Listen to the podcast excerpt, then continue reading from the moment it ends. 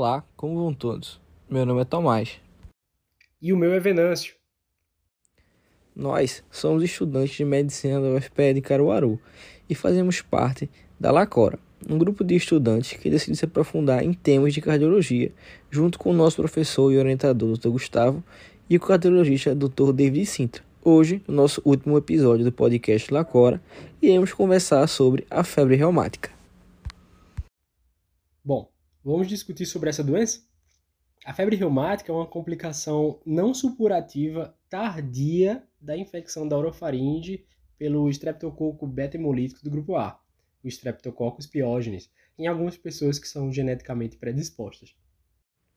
Ela é uma doença inflamatória que ataca vários sistemas do nosso corpo e se caracteriza pelo acometimento cardíaco, articular e do sistema nervoso, tecido celular subcutâneo e pele.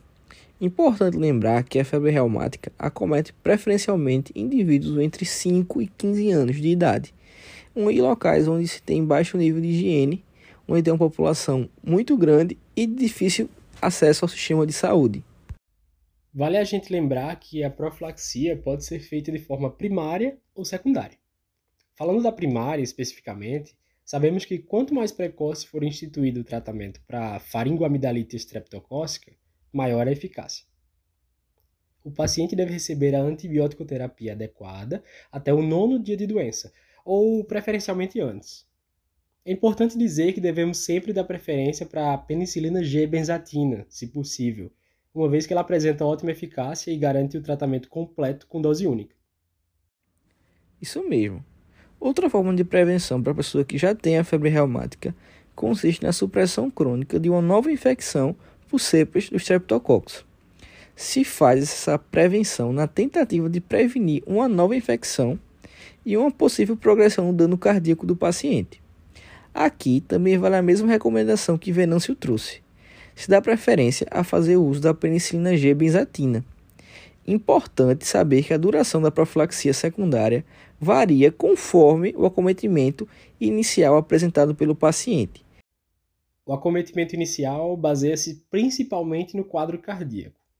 Se o paciente não tiver acometimento cardíaco, a profilaxia dura por 5 anos ou até os 21 anos de idade, que durar mais. Se o paciente tiver um acometimento cardíaco mais leve, sem sequelas valvares ou insuficiência mitral leve residual, a profilaxia deve ser feita por 10 anos ou até os 25 anos de idade, o que durar mais. Já se o paciente tiver acometimento cardíaco com sequelas valvares, é importante que ele faça profilaxia por 10 anos ou até os 40.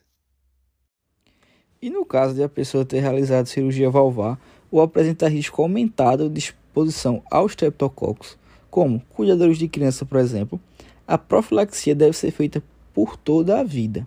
Ah, e só para terminar, vale lembrar que o tratamento da febre reumática baseia-se em seis pilares: a erradicação do streptococcus beta-hemolítico do grupo A, o alívio dos sintomas agudos, o manejo da própria doença reumática do coração, manejo de outros sintomas se presente e sempre fazer a profilaxia contra uma nova infecção por Streptococcus.